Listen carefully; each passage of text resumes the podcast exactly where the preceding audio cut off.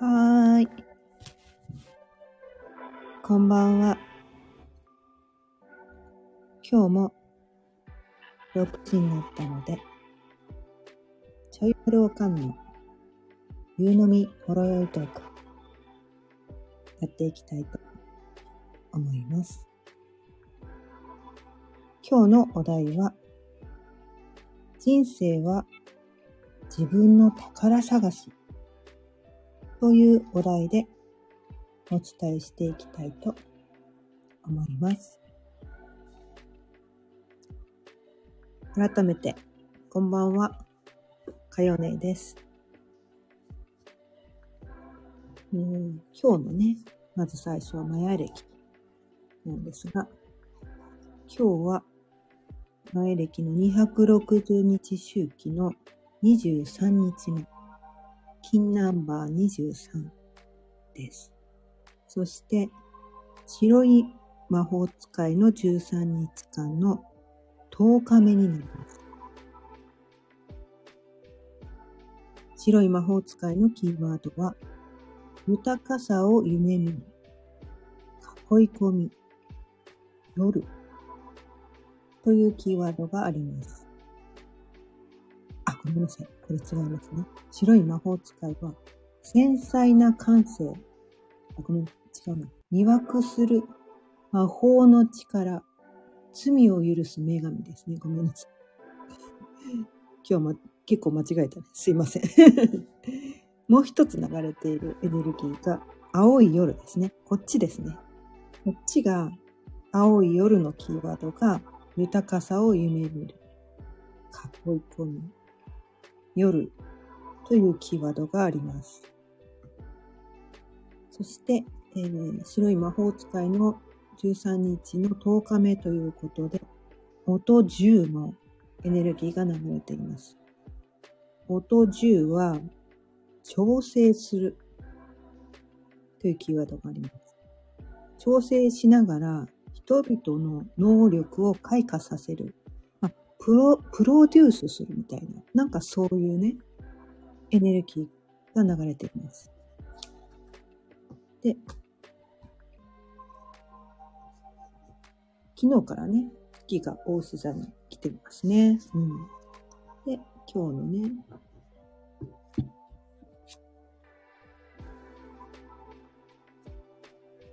前歴、生えー前歴の生命の木ですね。生命の木、月のリズムで行うワーク22日間。これの生命の木の今日は、えー、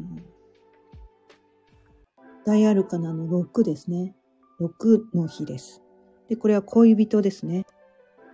で、恋人のカードの日は、フォーカスする。未来に進む方法を選択する。なんかそういう日でした。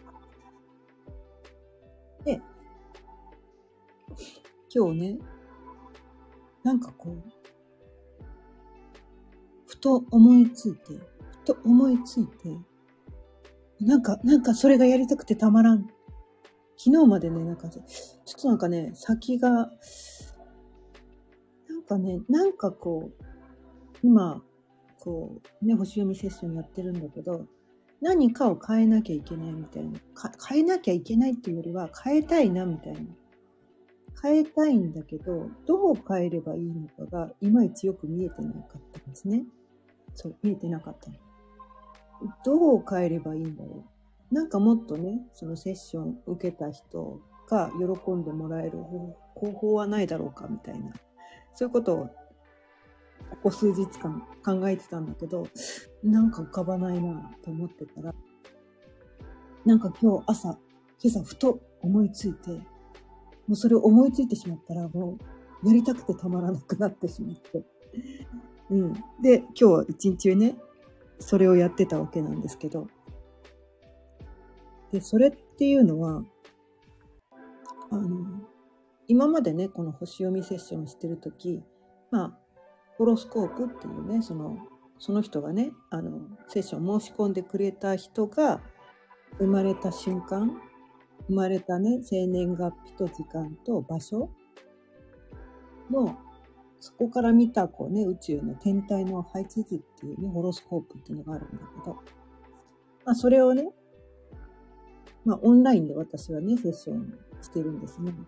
まあ画面共有しながら、ね、ホロスコープを見ながらね、セッションしてたんだけど、ま、で、口頭でいろいろ説明しながらね、セッションしてたんだけど、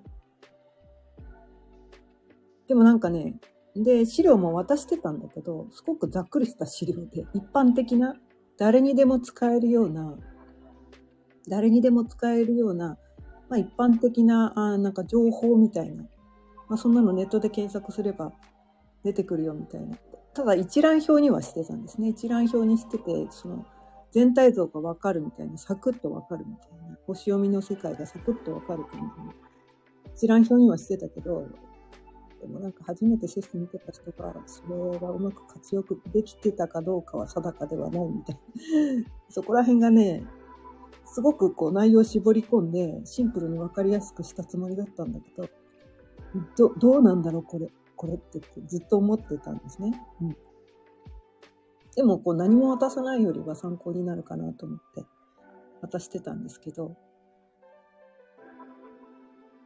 でもね、なんかね、今朝ふとひらめいたのは、そのパーソナルデータ、パーソナルデータっていうのをやっぱ渡した方がいいかなっていうのを思ったんですね。でも、なんかね、私こう、いろんなそそういうのがこうなんかネ、ネットで検索しても出てくるのいっぱいあるんだけど、文章でダラダラダラダラダラダラダラ書いてあると、で、情報量が多すぎて、で、結局私はどういう人なのっていうのが、さっぱりわからんみたいな。なんかそこがもやっとしてて、いや、こんな、こんな長い文章全部暗記できないし、みたいな。で、みたいな。で、みたいな。っていうのがすごくなんかもやっとしてて。で、星読みを学んでる私が、私でもそうなのに、ね、初めてセッションを受ける人が、その、口頭でね、いろいろ説明されても、よくわかんないだろうなと。よくわかんないだろうなと。まあ、覚えきらんだろうなと。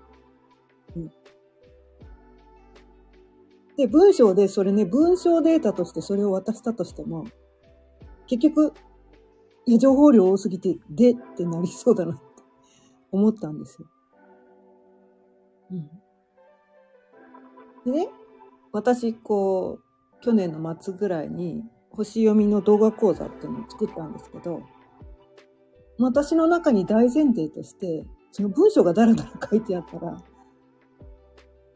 多分ね、わかんないだろうと思って、図、図形とか表とかで、一覧でサクッと見れるような、全体像がサクッと見れて、こう、わかりやすいっていうのを一番大事にしたんですね。口頭でダラダラ説明するというよりは、もう、そのビジュアルでまず見せて、そのビジュアルの解説をするみたいな。そのビジュアル、だからそこにやっぱりなんかその文字がたくさんあると結局またごちゃごちゃするなと思って、目で見えるのは感覚的にわかるその色とかその形とかなんかそういうもので感覚的にわかるような感じの伝え方をしてて、で、あの、まあ、絵とかね、絵とかそういうので感覚的にわかる。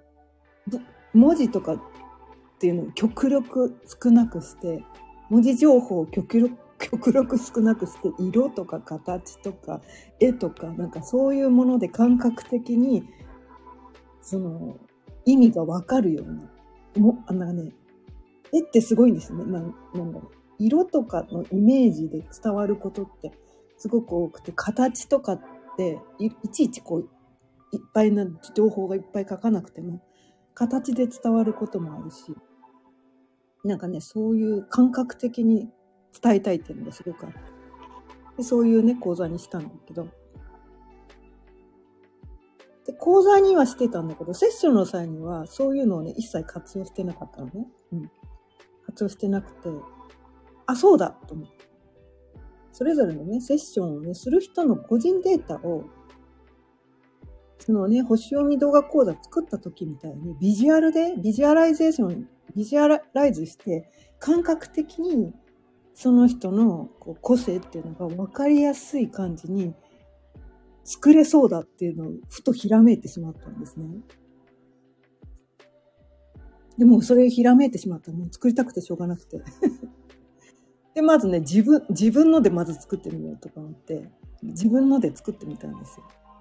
結構だからね、あの、まあ、最初のひな形作りはね、ちょっと作り込むから結構丸一日かかっちゃったんだけど、でもなんかね、すごいいい感じに仕上がって、これはいいぞと思って、これをね、活用して、こうこれからね、セッションにね、こう、それを添付して、そういうセッション、だからそれを見ながら、ビジュアルで見ながらだと多分、すんなり、それ、それまでのこう、口頭でね、口で喋ってるだけで説明してたんだけど、多分それじゃ伝わらなかったことが、このビちゃんと資料を作ったことによって、もっと伝わりやすくなっただろうなと思って、ちょっとね、ワクワク今してるんですけど。そう。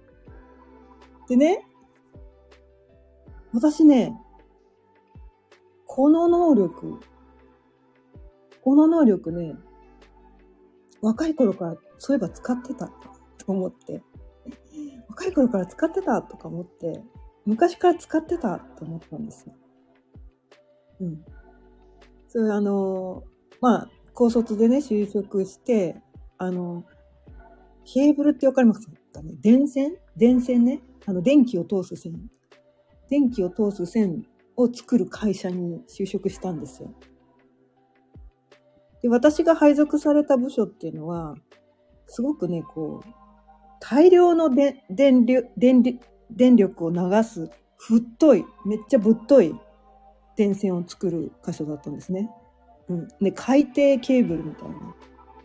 直径が270ミリみたいな、27センチぐらいとか、よく電線って言うとね、もっと細いのね、あの、想像すると思うんだけど、私が作ってたのは多分、6センチ以上、66センチ、77センチとか、154センチとかなんかね、あの、うん、太さがいろいろまちまちだったんだけど、そうぶっとい電力ケーブルっていうのをね、作ってる。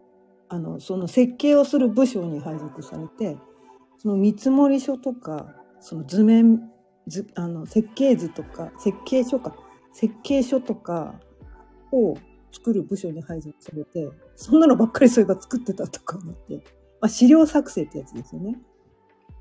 で、資料作成をしてた。で、でも結局ね、あの、なんだろう。あの、発注が来たらいろんなこの種類のね、電力会社によってこう、仕様が違うんですよね、やっぱり。地域によってこのなんか気候が違ったりとか、あの、環境が変わったりするから、そのね、あの、東京電力、関西電力、中国電力とかなんかいろんな地域ごとにこの電力会社が分かれてて、九州電力とかね、それぞれその気候とか環境によって使う材料が微妙に違うんですね。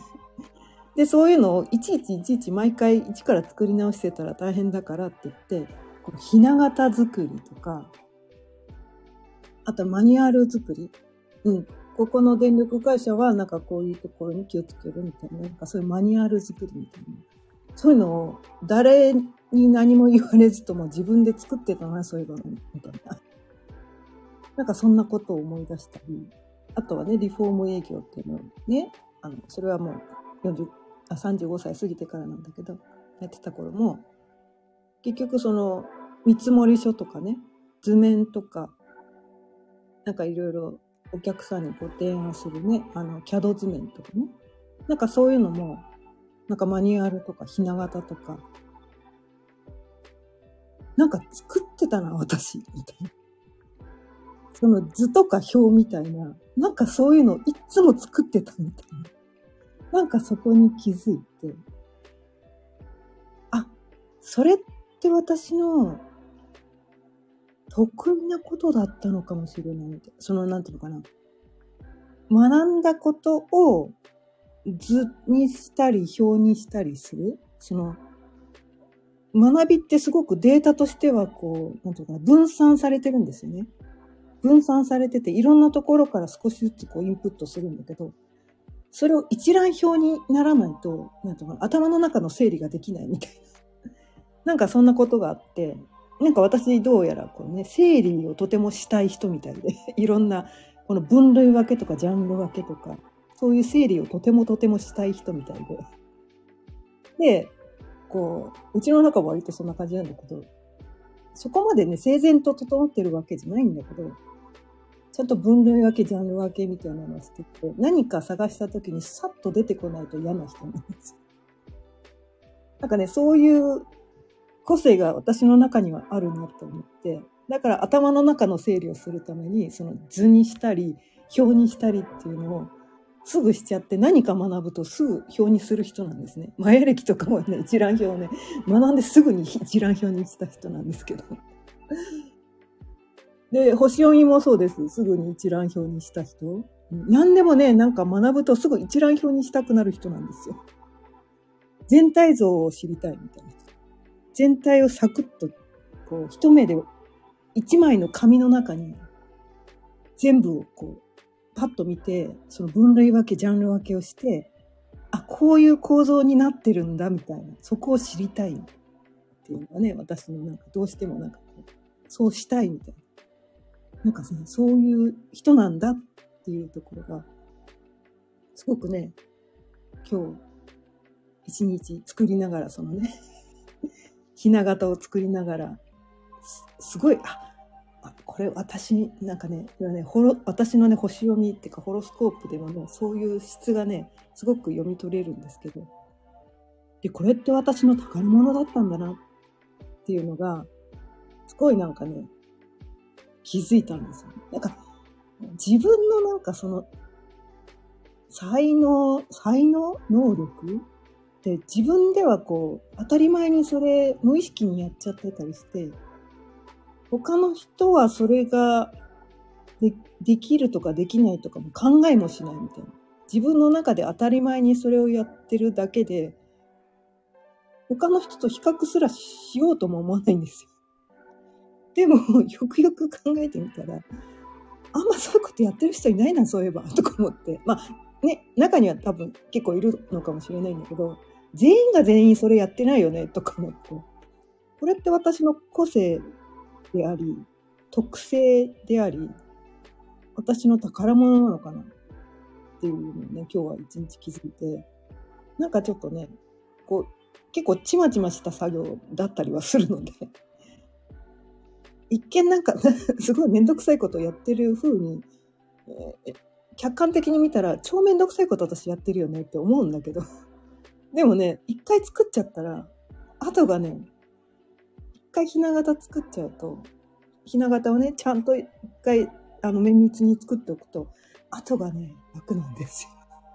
で、すごくわかりやすかったりする。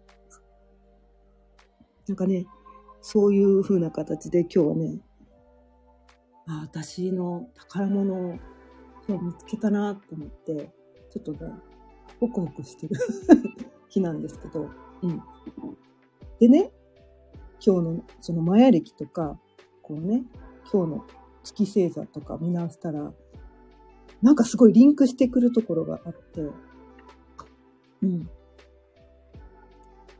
日はなんか、だから、えっ、ー、と、白い魔法使いですよね。なんか魔法の力とか、魅惑するとか、で、で、青い夜の豊かさを夢見る。夢見る。だから、これを作ってあげたら、多分、お客さん喜んでくれるなって思ったんですよ。これね、セッションを受けてくれた人が分かりやすいって言って多分、今までのセッションと格段に違うと思うから、今まではホロスコープ、ホロスコープってね、見慣れてる人にとってはね、わかるんだけど、初めて見る人にとっては、なんじゃこの図形みたいな感じだと思うんだけど、うん。多分ね、記号とかがいっぱい書いてあって、ちんぷんかんぷんだと思うけど、うん、そこがね、もっとわかりやすく、あの、何枚かのね、表とか図形にあの分けたので、わかりやすくなるっていうのと、あとはこのね、音10っていうのね、プロデュースする、調整しながら人々の能力を開花させる、プロデュースする音10人。これも自己プロデュースをしてました、私は。セルフプロデュースしてたわ、みたいな。調整して自分の能力を開花させてたわ、みたいな。なんかね、そんなところにもあったり。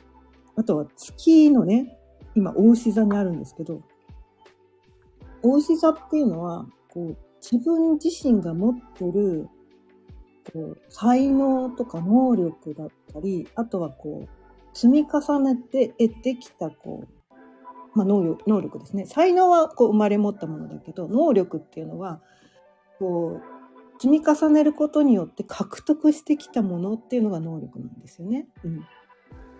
だから、あ、それ使ってた。やばい、お月を大牛座、月を大牛座力使ってたとか思って。うん。で、そのね、カバラのワークでは、このフォーカスする。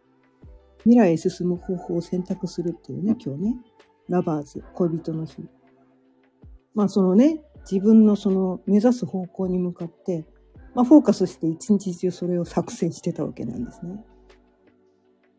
だからすごいなんかこうリンクしてたなと思って。ショーマイルさん、こんばんは。はじめまして。こちらこそき、はじ、あの、聞いていただいてありがとうございます。そうそう。で、なんかね、朝一応あの、今日はどういうエネルギーなのかなって言って、今日はあの、このね、カバラ生命の木の22日間のワークね、月のリズムで行うっていうのね、この間の講座の新月から始め、大座の新月の前日か、前日からね、このタロットの大アルカナのね、22のカードごとのテーマっていうのがあって、その毎日ね、2月の19日から始めて今日がね、7日目なんですけど、ラバーズ音6の日で、フォーカスする。未来進む方法を選択するっていう日に、なんかそういうことをね、今日一日やってたわ。まあ、朝、朝、こう、一通り見るんだけど、私すぐ忘れるの。忘れるんです。忘れるの。忘れて、なんか思いつくと、そこにこうね、のめり込む人なんですよ、結構。今日これやりたいと思ったら、そこにね、ガーッとのめり込んでやっちゃう人なんだけど。でも、ここ何日間かはね、あんまりのめり込めない日が続いてたんだけど、うん。なんか朝、朝ね、このキーワードを見たことによって、なんかこう潜在意識にね、なんか入ったのかなんかわかんないけど、それで思いついて、ガーッとね、今日のめり込んでね、すっごい やって、で、それでやってたことによって、このね、自分の宝物が見つかった、見つかったっていうか気づいた。もともとあったんですよね。あるんですよ。私たちね、もうね、宝物いっぱい持ってるんですよ。自分の中に。ただね、自分でそれを気づいてなかったりするんだよね。そう気づいてなかったです。あとは潜在的に持ってて、潜在的に持ってるんだけど、まだ使ってないみたいな。そうね。宝物。まあ、才能とか能力とか、潜在的にあるんだけど、人って何て言うのかな？その場面が来ないと、能力開花しない、才能開花しないとか、なんかそういうこともあるのかなと思ってて、うん。なんかだから、火事場のバカ力じゃないんだけど、追い込まれることによって、こう、開く時もあるし、こう、なんていうかな。私の場合なんかね、すごくね、なんかね、物事をね、効率化したいっていう意識がすごく強くて、ちょっとめんどくさがりっていうのもあるんですけど、めんどくさがりね、人って物事を効率化したがるんですよね。うん。で、それは多分、才能なのかなうん。あの、ね、めんどくさがりって、こう、マイナスの側面だけど、でもめんどくさがり、効率化ができる人って多分みんなめんどくさがり屋だと思うんですよ。めんどくさがらない人って、多分時間かけて、あの、同じことを多分繰り返すのが苦にならない人って効率化って多分考えようとも思わないと思うんですよね、多分。なんかなんかね、だからね、そのふ、自分の中のそのマイナスみたいなところって意外とね、才能だったりするんですよね。うん、で、その才能を活かして、その効率化。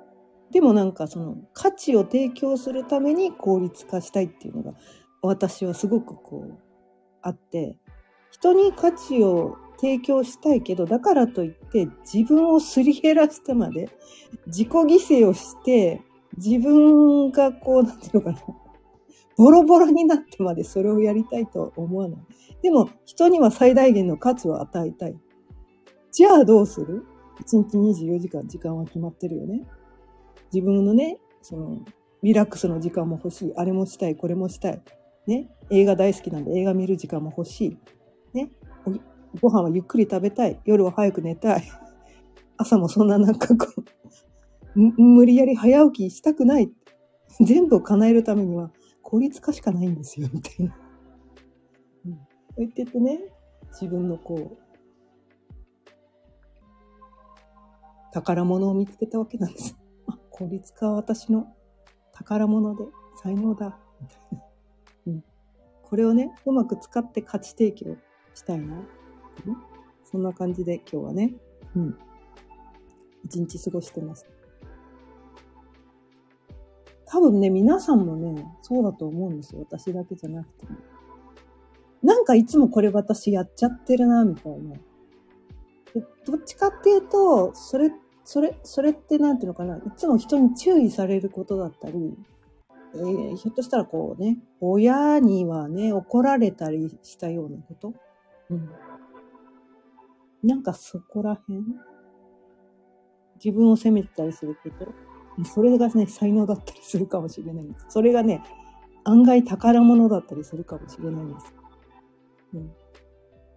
だ掘り起こして、なんじゃこらって言って、なんか割れた茶碗なんじゃこりゃっていうのがすごい、こう、歴史的な価値の高い、こう、あの、ね、遺跡だったみたいな。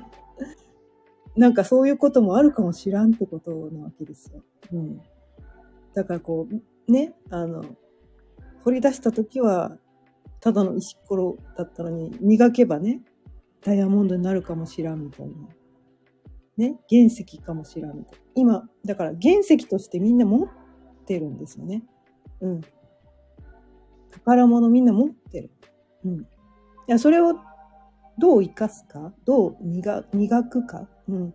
まあ、生かし方だと思うんですね。磨くっていうよりは、生かし方うん。悪い方向に使っちゃうと、だからそれが生かされない環境にいたりとかすると、生かせないんですよ。どうそのね、宝物がね。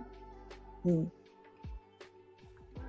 それが生かせる、生かす方法を考えてみるうん。どうしたらこうね、だって才能使わないともったいないよね、みたいな。ね、宝物使わない、使わないって言うけど、まあ、宝物はね、使った方がいいよね、みたいな。まあ、取っといてもいいんだけどね。飾っといてもいいんだけど。うん、でも自分の才能とか能力ってやっぱりね使った方がよくてそれは多分こう宇宙からそれを使って世の中に役に立ってくださいねって与えられた能力だったりするのかなって私はね個人的に思ってて。うん。だからね、それをね、うまく使う方法を見つけると、なんかね、自分が嬉しいんですよね。今までだってさ、なんかうちにあるものがうまく使えないもの？これ無駄だよな。これ何にも使ってないけどって思うものが、あ、これに使えるって気づいた瞬間めっちゃ嬉しくないですか？今までこれただの宝の持ち腐れだったけど、これってめっちゃ使えるじゃん、実は。みたいな。その新たな活用法を見つけた時ってめっちゃ嬉しいじゃないですか。そう思いません？そう思わないのかな私だけかな 私は結構ね、なんかそうい、なんかこう、今までこう使えなかったものが活用できるって知った時のその喜びがすごい人なんですね。なのでこうね、やっぱりなんか人の埋もれている才能を発掘して、それを使う方法を見つけるっていうのがすごい自分もそうなんだけど、人のそういうのを見つけるのも好きで、だからね、星読みセッションやってたりするんだけど。